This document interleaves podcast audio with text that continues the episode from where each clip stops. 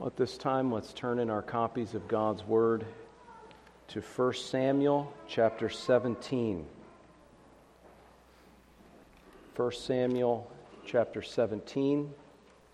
We'll be reading the entire chapter. Let's give careful attention now to God's Word. Now the Philistines gathered their armies together to battle and were gathered at Socoh, which belongs to Judah. They encamped between Socoh and Azekah in Ephes Dammim. And Saul and the men of Israel were gathered together, and they encamped in the valley of Elah, and drew up in battle array against the Philistines.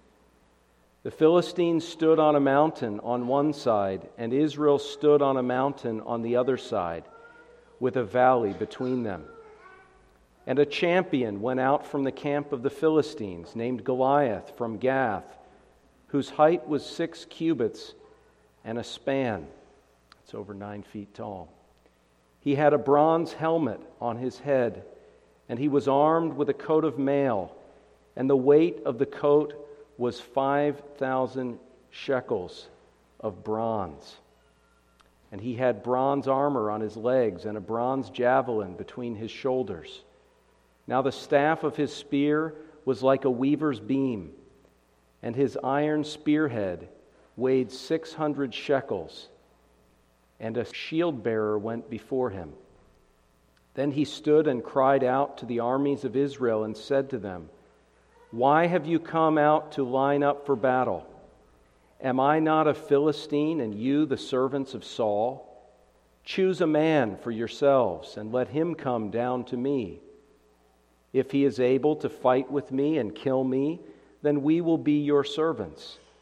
But if I prevail against him and kill him, then you shall be our servants and serve us. And the Philistine said, I defy the armies of Israel this day. Give me a man that we may fight together.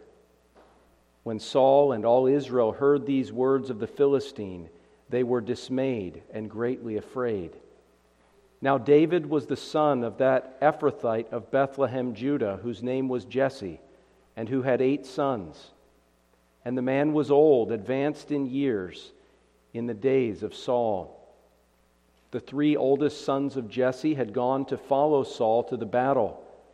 The names of his three sons who went to the battle were Eliab the firstborn, next to him Abinadab and the third Shammah.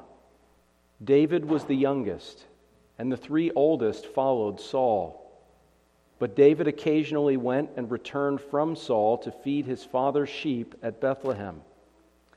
And the Philistine drew near and presented himself forty days, morning and evening. Then Jesse said to his son David, Take now for your brothers an ephah of this dried grain and these ten loaves, and run to your brothers at the camp. And carry these ten cheeses to the captains of their thousand, and see how your brothers fare, and bring back news of them. Now Saul and they and all the men of Israel were in the valley of Elah fighting with the Philistines.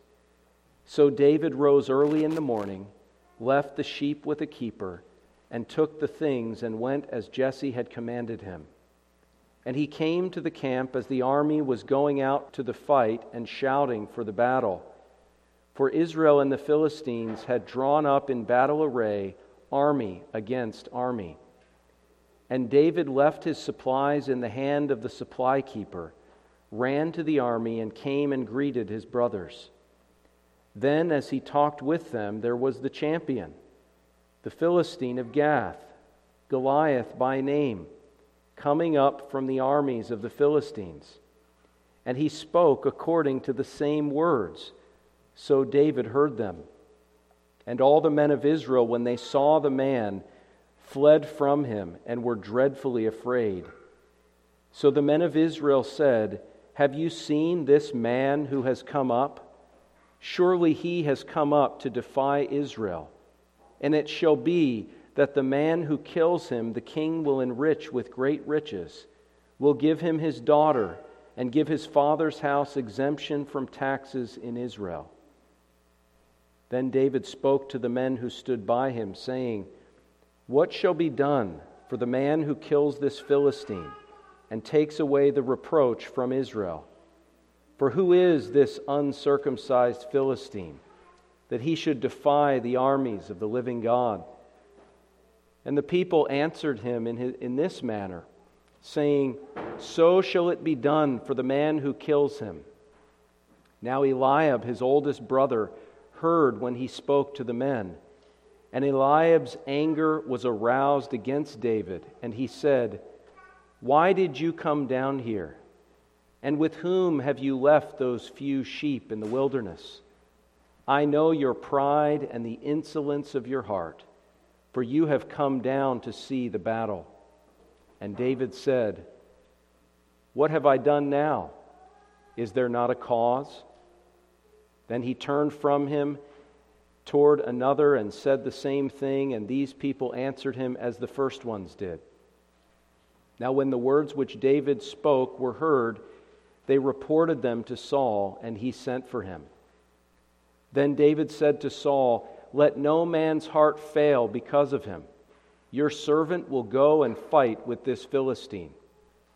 And Saul said to David, You are not able to go against this Philistine to fight with him, for you are a youth, and he a man of war from his youth.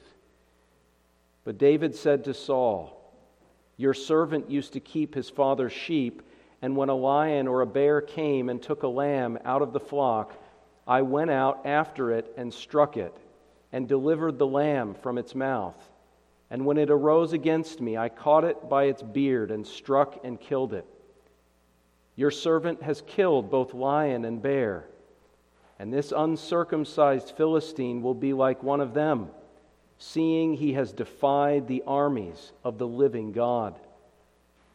Moreover, David said, The Lord who delivered me from the paw of the lion and from the paw of the bear he will deliver me from the hand of this Philistine.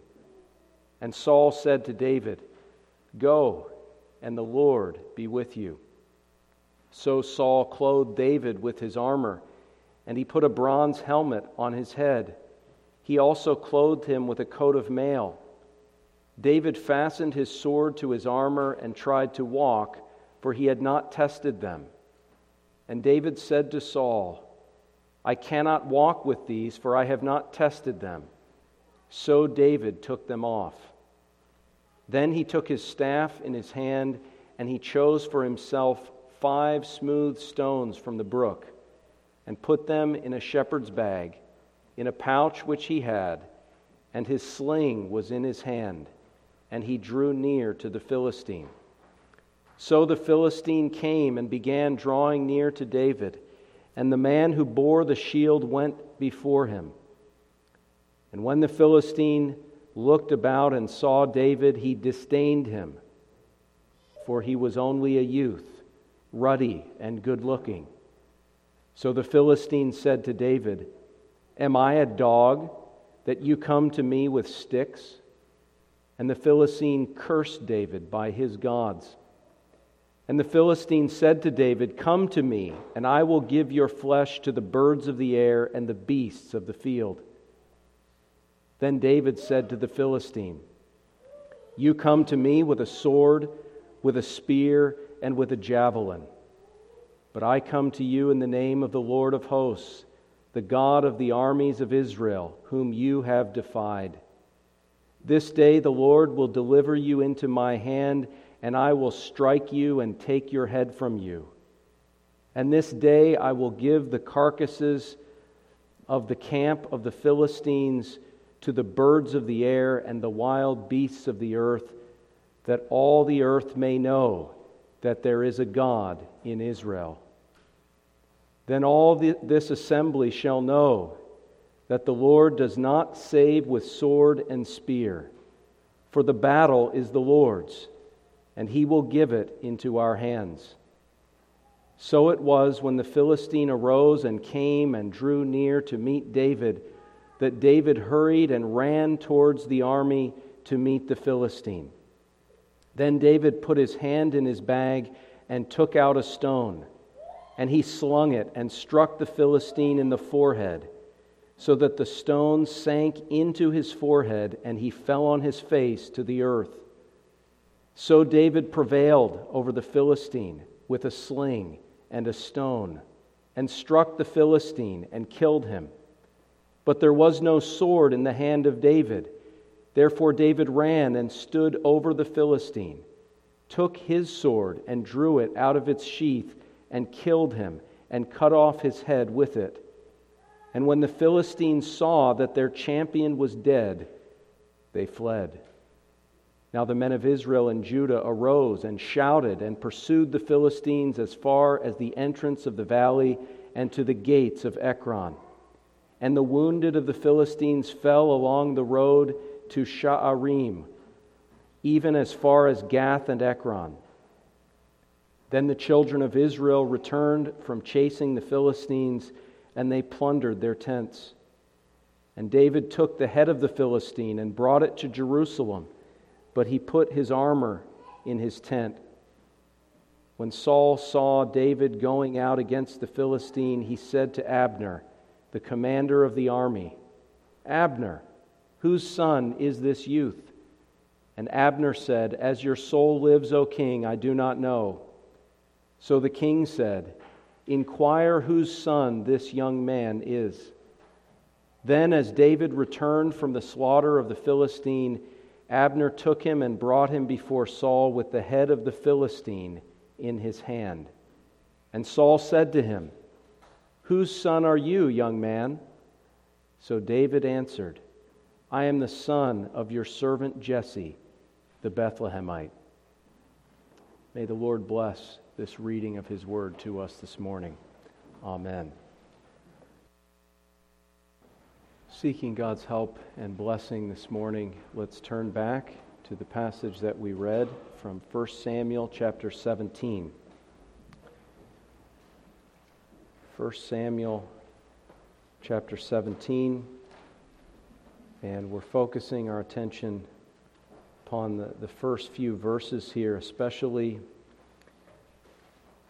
The chapter begins Now the Philistines gathered their armies together to battle and were gathered at Socoh, which belongs to Judah.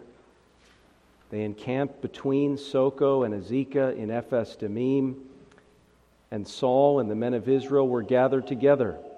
And they encamped in the valley of Elah and drew up in battle array against the Philistines. We're also told the Philistines stood on a mountain on one side, and Israel stood on a mountain on the other side, with a valley between them.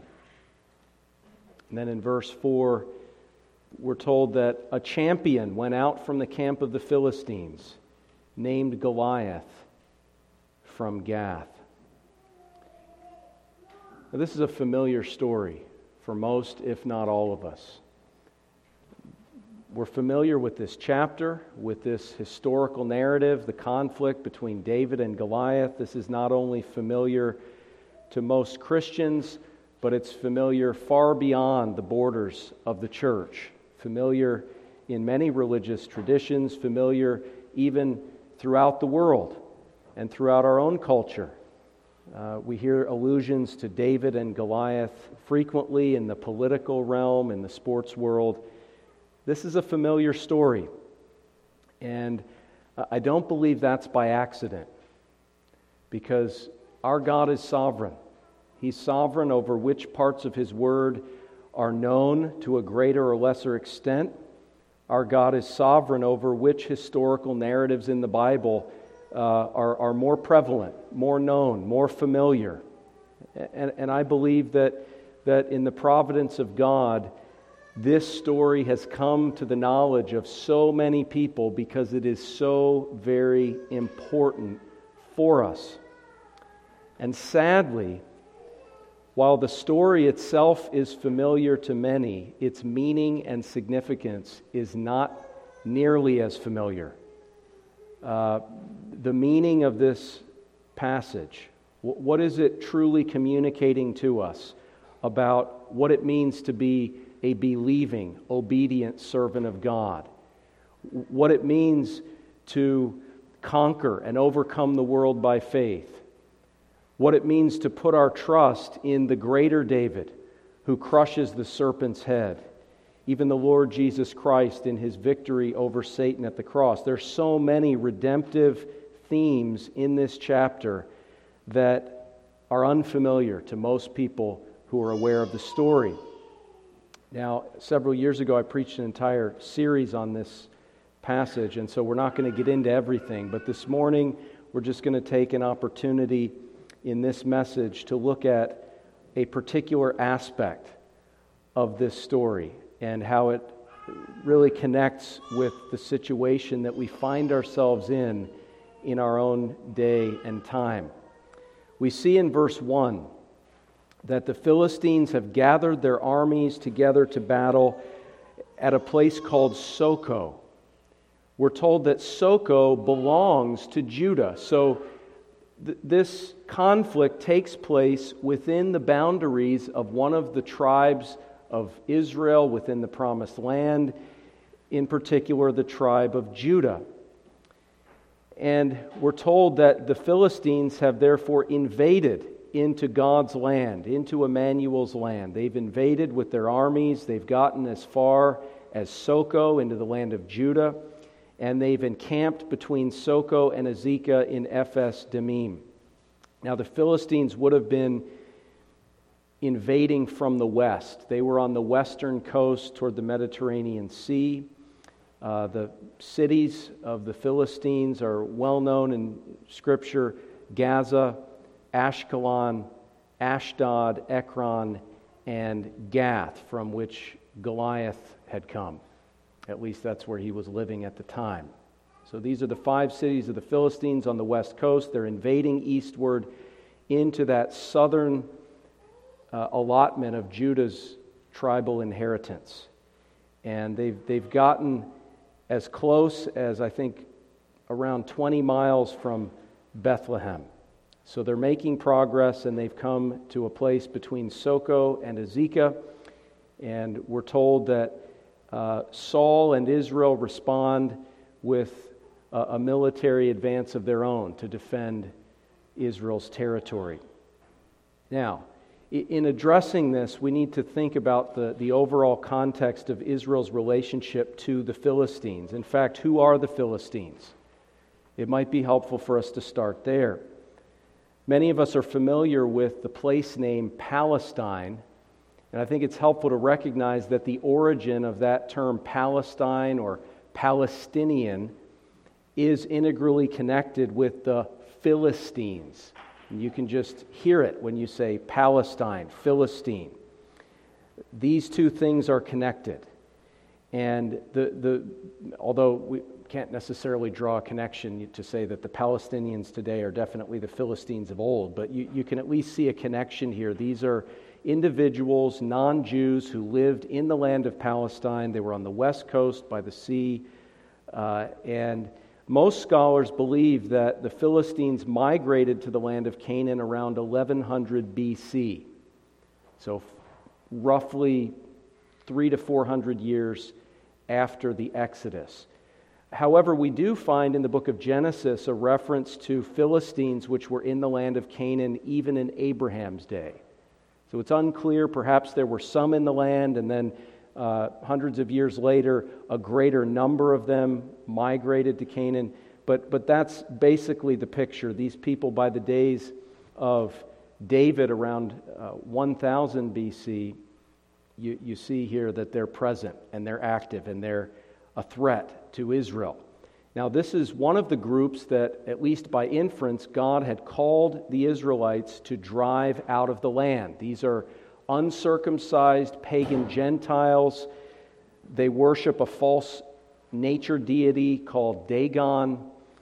These are wicked people. These are the sorts of people that Israel was commanded to drive out under Joshua and in the subsequent days, and Israel failed, whether it's their laziness and complacency, or Israel was afraid, or, or whatever it was, they were negligent in driving out these various tribes and nations, and the Philistines were one of those that God used and raised up as a thorn in Israel's side, as a chastisement, as a judgment against his people. The Philistines rose and grew in power to afflict the Israelites. And we see that, uh, you know, this is, this is par for the course if you read the book of Judges. This is constantly the issue that God's people are dealing with. And the Philistines are right at the center of those conflicts between these nations that God, in a sense, gave, uh, gave Israel into their hands and sold Israel into their hands time and time again in that period of the Judges. And in terms of Israel's conflict over the years during that period with the Philistines, there are various phases. At one point during that period of the Judges, God raises up Samson with miraculous, superhuman strength. Samson is set apart from the womb as a Nazarite, holy unto the Lord, and is given every outward advantage, common gifts of the Spirit, supernatural strength, and yet he fails. Step by step in the life of Samson, time and time again, he violates the holiness of his calling and eventually loses his strength. His eyes are poked out, and he grinds at the mill, blind and weak. And eventually, the Philistines make sport of him, bringing him into the house and temple of Dagon and putting him between the pillars. And he cries out to the Lord, perhaps his own conversion at that point. And he's made strong through weakness by faith, as Hebrews 11 tells us and he's able to bring the house down by that return of his strength. And he killed more in his death in collapsing that pagan temple than in his life. But yet the victory was only partial. It was nowhere near what it ought to have been or what it might have been had he conquered by faith from the outset and not turned to the arm of the flesh.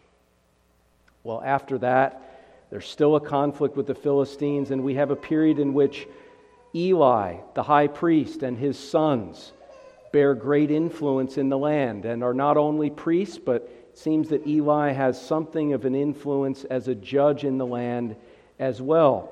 But this was a period of wickedness. Eli didn't discipline and train his sons properly, and they ran wild. Uh, Eli's sons were guilty of fornication, and they engaged in sacrilege with respect to the sacrifices of the tabernacle.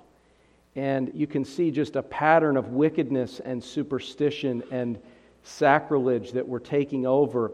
And eventually, God raised up the Philistines against his people, and the people at this point ceased to trust in the Lord. They took the Ark of the Covenant into battle, thinking that in some superstitious manner, it would give them the victory despite the fact that they were trampling God's law underfoot. And infamously, the ark was captured, Eli's sons were killed, and when Eli found out about it, he fell and broke his neck. And the glory departed, the ark departed. And yet, when the ark was put in the temple of Dagon, the ark unilaterally, by the power of God, without any human aid or instrument, caused the statue of Dagon to fall down and be cut to pieces. God won the victory by the strength of his own right hand. And so the people went through these phases, trusting in uh, Samson's physical might, trusting in rituals and superstitions rather than trusting in God. But then God raised up Samuel and Samuel, even as a young boy, but later on, was a mighty preacher of God's word. And God made it so that uh, his word, as proclaimed by Samuel, did not fall to the ground. God added his blessing to the words of Samuel and to his preaching ministry. For about two decades, Samuel went on a circuit to the various portions of the, the land of Israel where he was received, and he would preach the word and he would call the people to repentance, and he would minister in that way such that after those 20 years, there was revival at Mizpah. And when the Philistines invaded to attack God's people, they turned to Samuel and his intercessory prayer. They put away all their idols. They repented. They, they were revived. And in connection with that revival, the Lord sent loud thunderbolts and destroyed and conquered the Philistine armies that had aggressively invaded the land. And God's people put up that stone of help, the Ebenezer, that God has helped us thus far.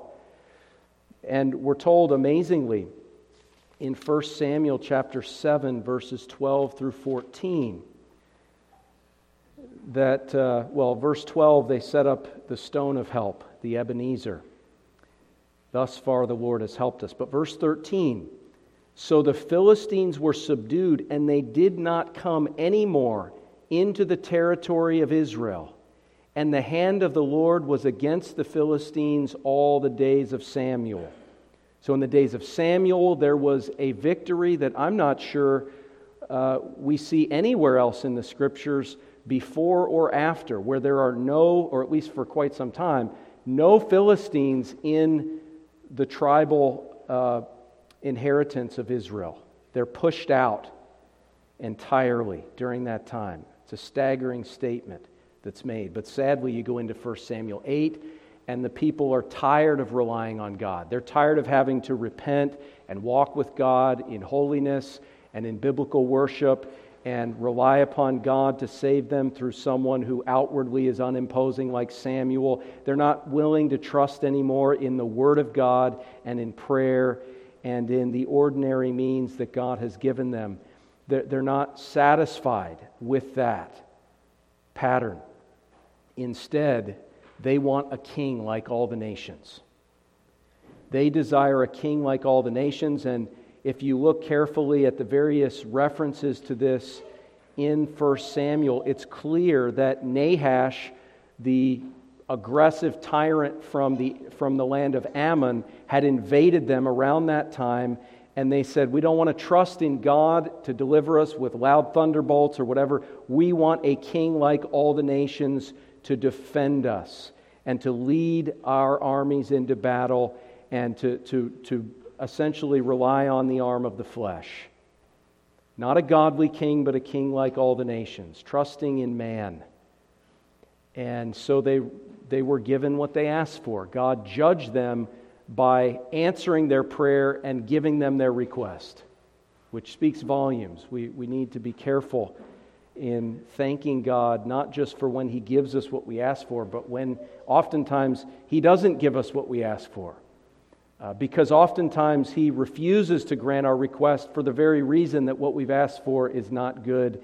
And in this case, He judges them by giving them that evil that they had requested in the form of King Saul, whose name means to ask. Well, you know, you, you got what you asked for. King Saul. And in the days of Saul, this man who was tall and handsome and towered above the rest of the Israelites in, in a visible and physical manner, uh, they, they put their trust in Saul. And in the days of Saul, there was a Philistine resurgence, as we see here. Now, what's, what's taking place in our passage is about 27 years into Saul's 40 year reign. Towards the beginning of Saul's reign, you may recall that there was conflict with the Philistines, and Saul's son Jonathan, at around 15 years old, and Jonathan was a godly man who trusted in the Lord.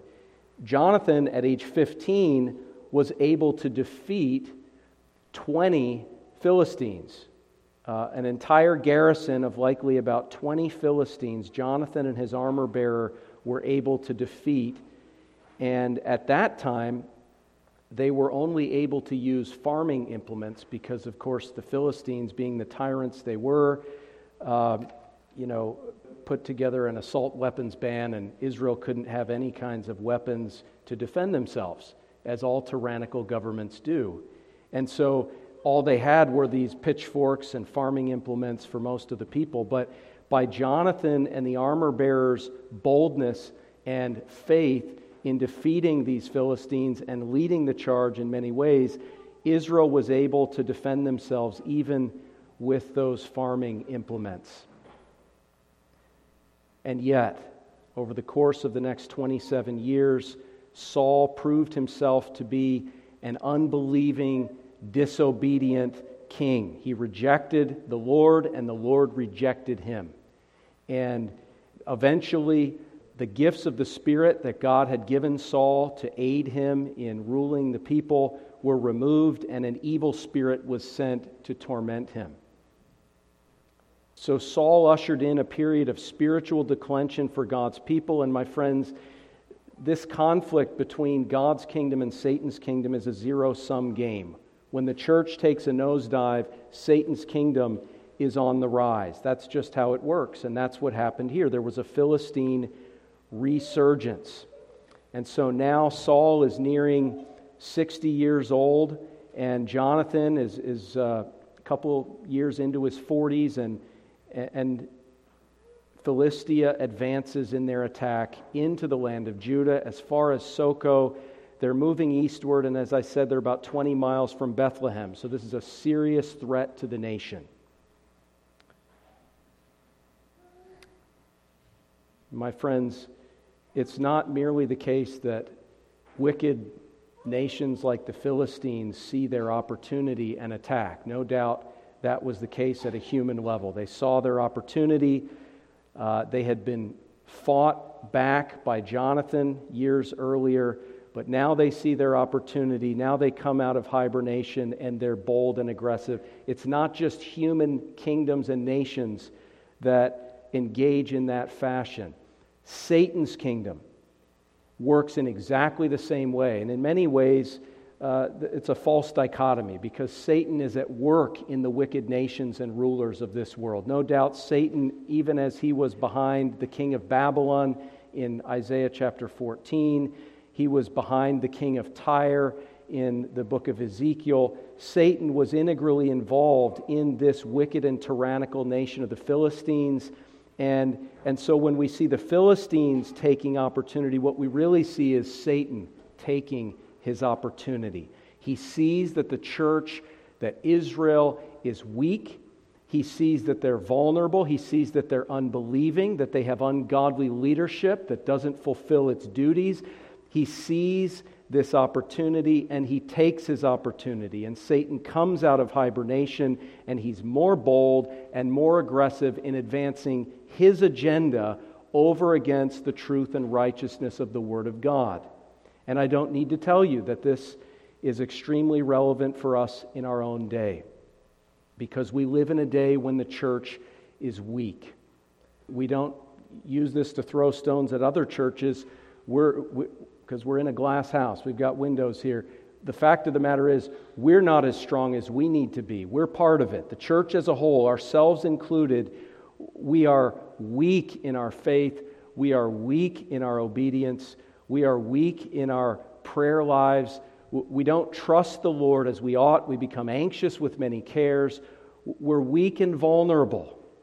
And the church at large is overwhelmingly distracted from its calling, from, from God's commandments, from the Great Commission as God has defined it and there's all kinds of confusion and compromise that is weakening the church of Jesus Christ in our own land, in our culture, and in Western society. So, big surprise that when the church and kingdom of God is taking a nosedive, we see Satan's kingdom on the rise. That is not by accident. Uh, there is, in a sense, a spiritual law, the zero sum uh, phenomenon there. When we're down, Satan's up, and vice versa. The way to push back Satan is for the church to rise up and, and advance the kingdom of Christ. The scriptures tell us that Jesus Christ is not on the defensive, he's on the offensive. He will build his church, and the gates of hell will not prevail against him. He's not trying to conserve anything, fundamentally. Jesus is not a conservative, although, of course, we could, we could see some overlap there. But, but fundamentally, Jesus is on the white horse, riding forth, conquering, and to conquer. In this sense, the best defense is a good offense. It ought to be the people of God who are bold and aggressive, riding on the white horses with Jesus Christ as he leads us into battle. But, my friends, that's not happening with Saul. There's spiritual declension, and therefore there is a Philistine resurgence. And Satan is on the warpath, and God's people are back on their back heels defensively. It's a sad state of affairs. And in our own day, we should understand why things are the way they are. Why is it that Satan and his kingdom is more bold in advancing perverse and ungodly and blasphemous things, putting them on the billboards, all over the media, right up there in your face? Why is that happening? Why has Satan seen fit to take that opportunity, and why has that opportunity proved to be a golden one for the advancement of his kingdom because the, the weakness, the disobedience, the foolishness of ourselves as the church and kingdom of Jesus Christ. So there's a Philistine resurgence. We see in verse 2 that there's a response. Saul and the men of Israel were gathered together, and they encamped in the valley of Elah and drew up in battle array against the Philistines. Now remember, Israel chose Saul because he was big, he was tall, he was impressive outwardly. We're going to see he's, he's nowhere near as tall as he needs to be for this conflict, but, but he's tall. He's a head taller than all the Israelites.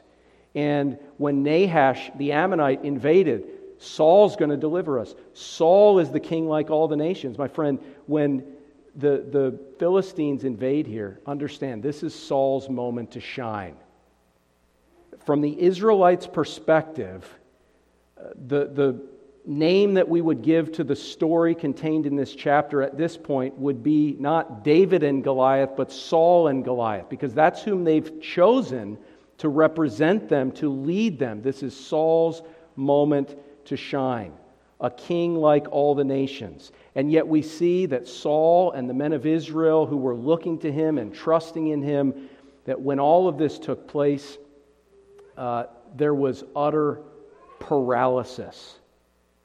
Utter paralysis. We saw that elsewhere in our text that um, when the Philistine came out and threatened Israel, verse 11, when Saul and all Israel heard these words of the Philistine, they were dismayed and greatly afraid. And we see that for 40 days, which in the scriptures, the number 40 often conveys testing. Okay? 40 years in the wilderness for Israel in the days of Moses, 40 days in the wilderness for Jesus being tested or tempted by the devil. And here, Israel spends 40 days in the wilderness of Judah at Socoh and Azekah being tested. Show us a man.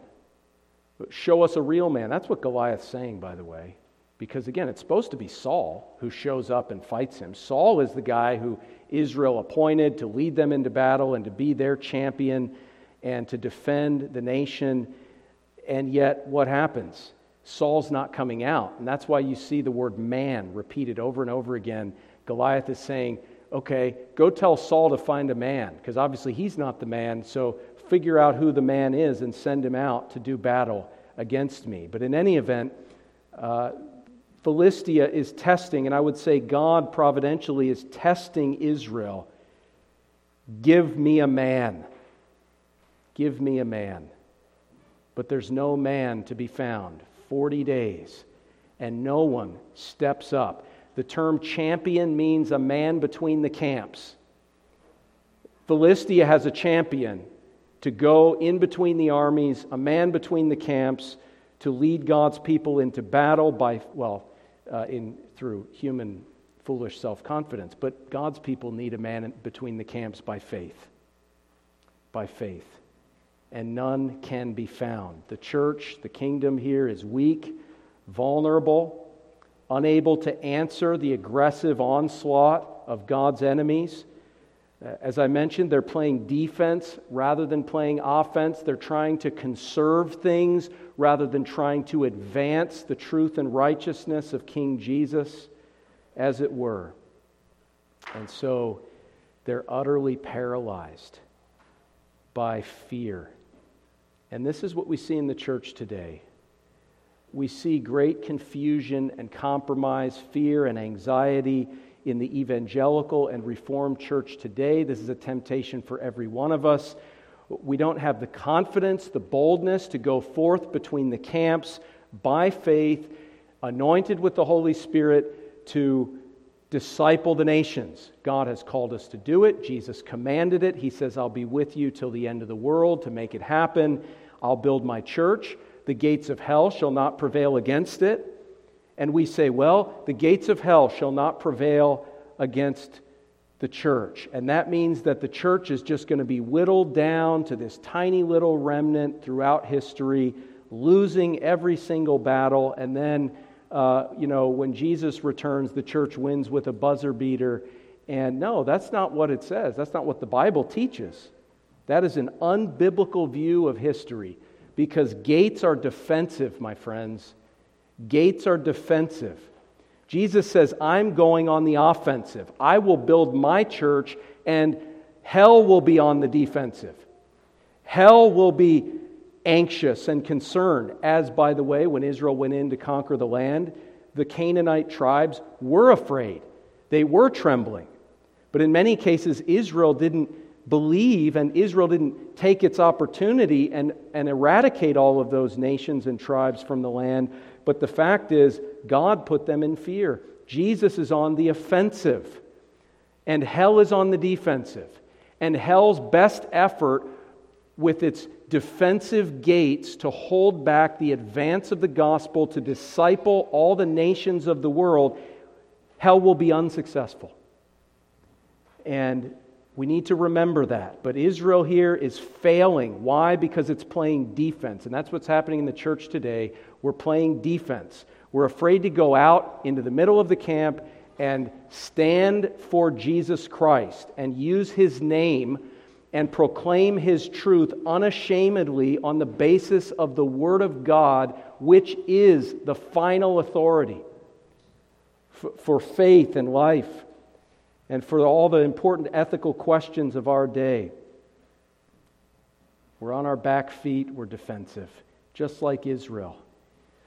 Now, verse 3 tells us that the Philistines stood on a mountain on one side, and Israel stood on a mountain on the other side, with a valley between them. And you see here one instance of a broader cosmic conflict that is, in some ways the main theme of the entire Bible the conflict between these two nations, these two armies, these two camps, these two gods, these two religions, these two worldviews or agendas or lifestyles.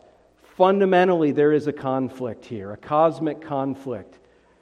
And you see it throughout the scriptures from the very outset in the book of Genesis, when Adam and Eve fall into sin, God reveals that there will be a conflict between the seed of the woman, Christ and his church, and on the other hand, the seed of the serpent, who will draw blood from the seed of the woman, who will strike his heel, but then that heel will come crushing down upon the serpent's head. And we see that, of course, at the cross. But by the way, Satan didn't stop fighting after his head was crushed. And we see in the text that the Philistines don't stop fighting, in a sense, uh, when Goliath's head is crushed by the stone.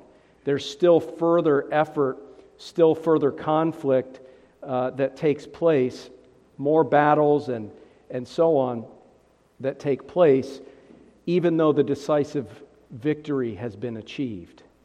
Uh, so there is this, even in our own day, this cosmic conflict between these two camps. And this conflict is unambiguous, my friends. There's a valley in between Israel and the Philistines, and it would be easy to determine who's on which side. You, you just look, okay, is, is a person on this side or that side? It's unambiguous and not in the same exact sense or to the same extent precisely, but yet, in a sense, the conflict today is unambiguous. Uh, who is on the Lord's side? what you believe and how you live your life will demonstrate outwardly to the watching world and to the church around you whether you're on the side of Jesus Christ or the world, whether you're on the side of righteousness or unrighteousness, whether you're on the side of Jehovah or Dagon.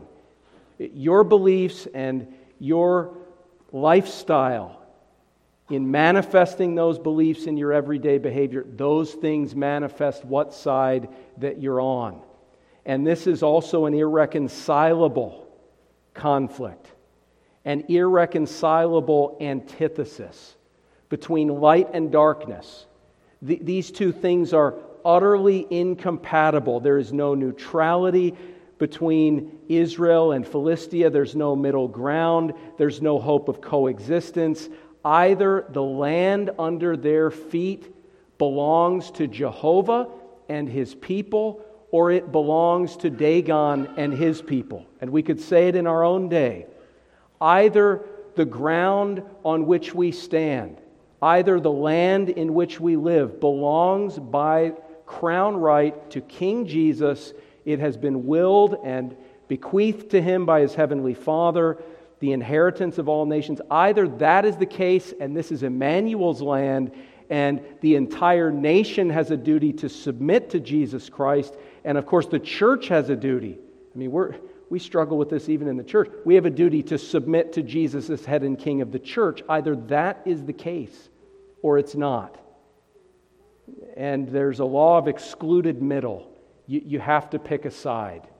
You, you can't continue to sit on the fence and halt between two opinions. This is irreconcilable.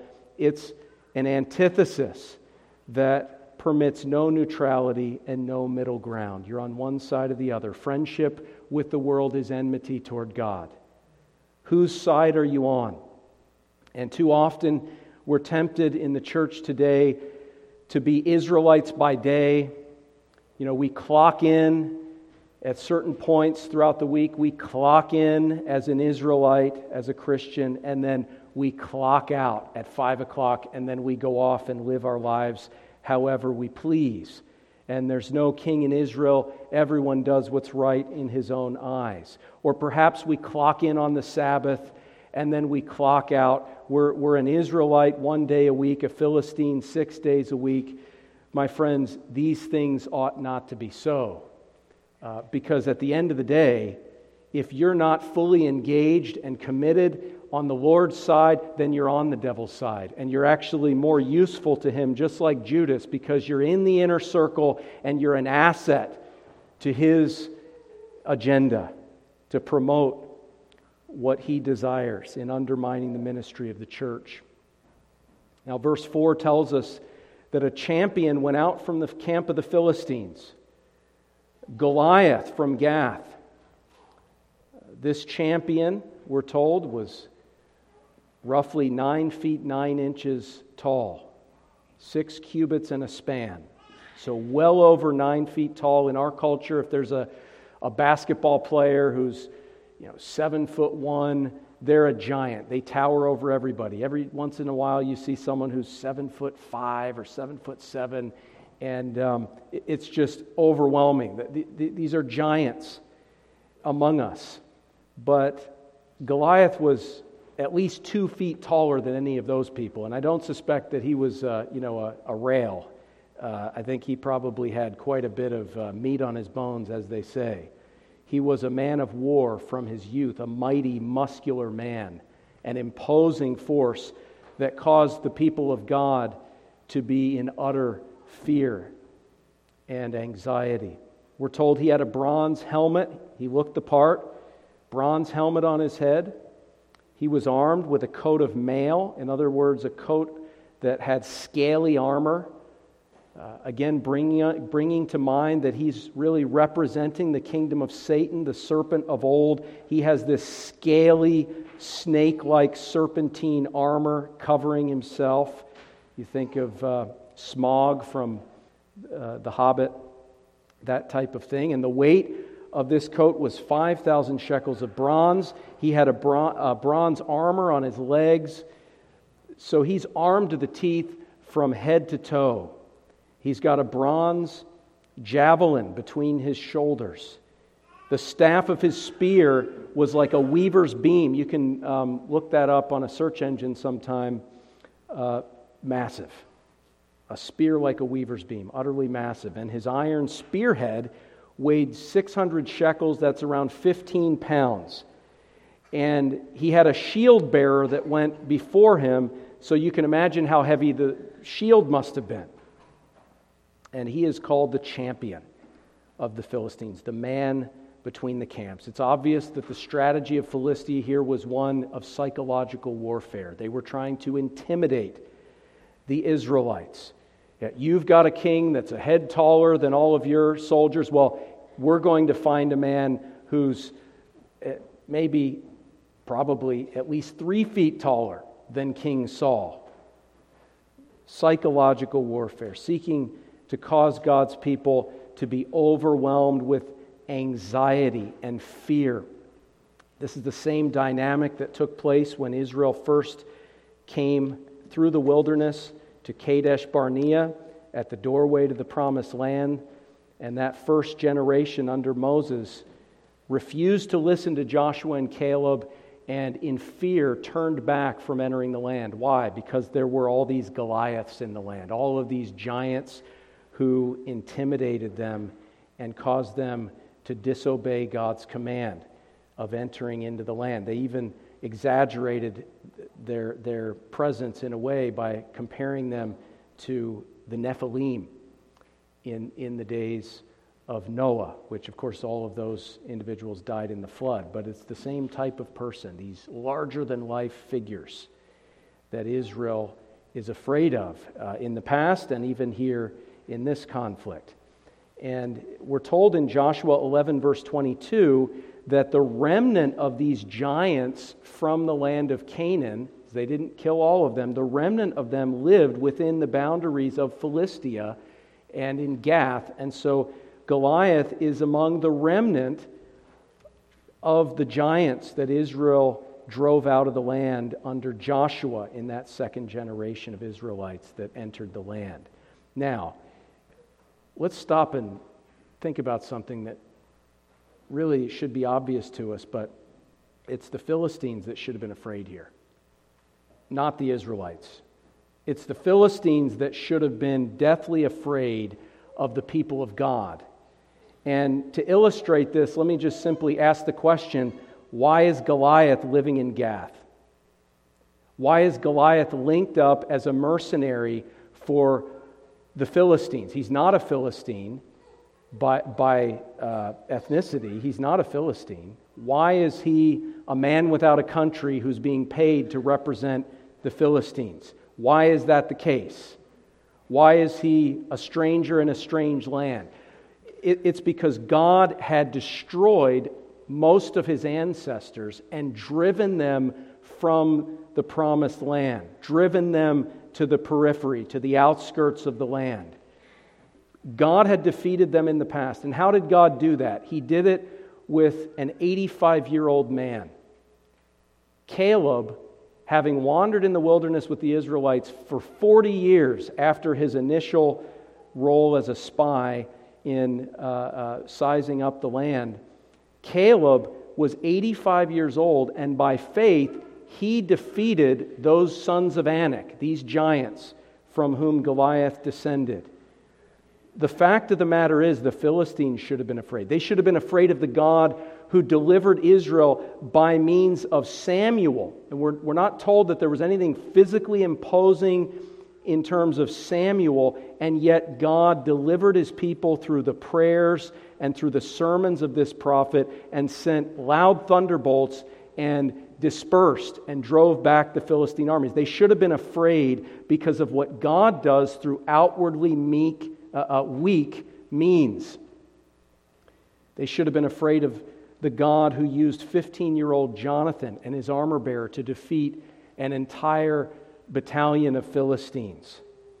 They should have been afraid of the God who brought the house down on the temple of Dagon using a blinded Samson. They should have been afraid of the God who um, basically uh, ripped Dagon to pieces again in the house of a different house of Dagon without any human help or aid, just with the presence of the Ark of the Covenant. The Philistines should have been afraid, but instead Israel is afraid because in unbelief they've chosen to put their trust in a king like all the nations. They've chosen to put their trust in Saul because he's tall. But my friends, this is this is how the church seems to always function. We fall into this trap so frequently, and it, it utterly uh, hamstrings our efforts in fighting the world.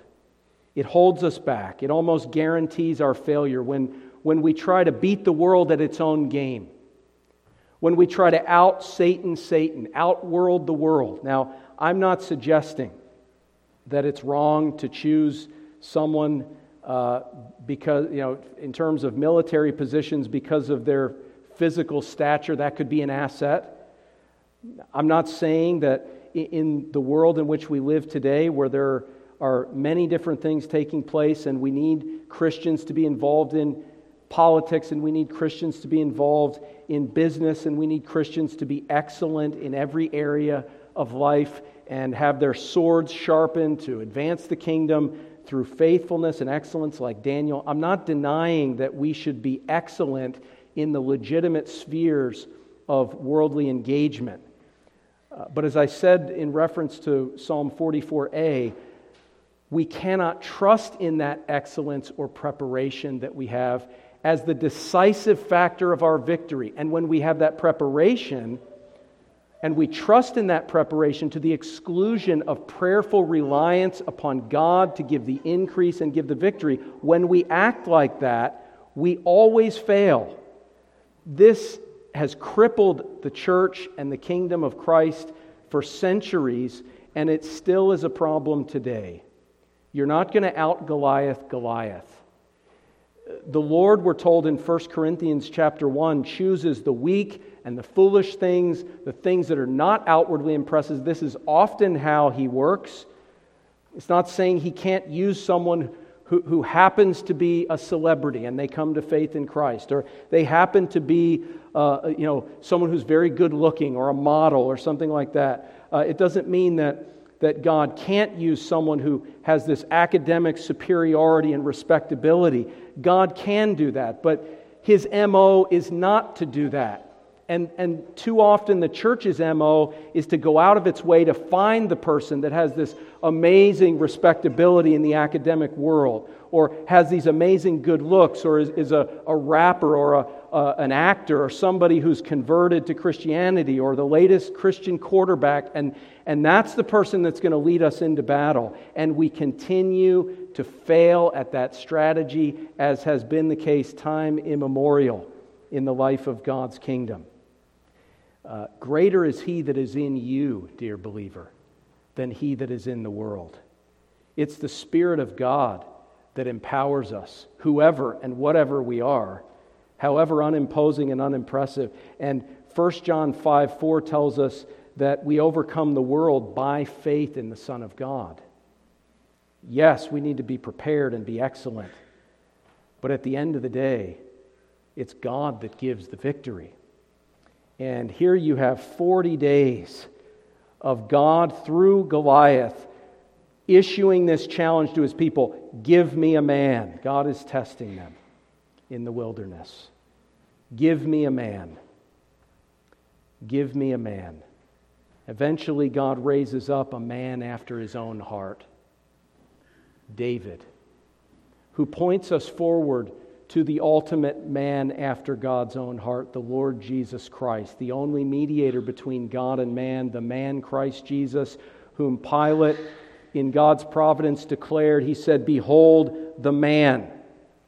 If we're going to defeat the kingdom of darkness, we need the one who says, I am the light of the world, who has established a kingdom of light, and we engage not by flesh and blood.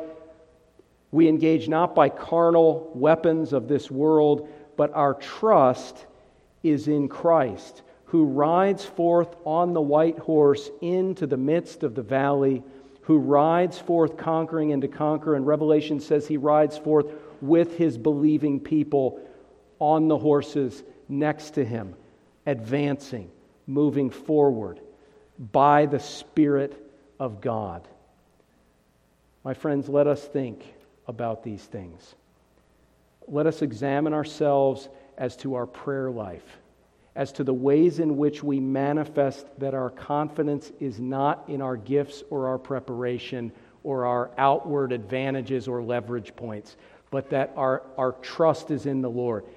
Are we praying individually, as families, and together as, op- as we have opportunity collectively as a congregation? Are we praying?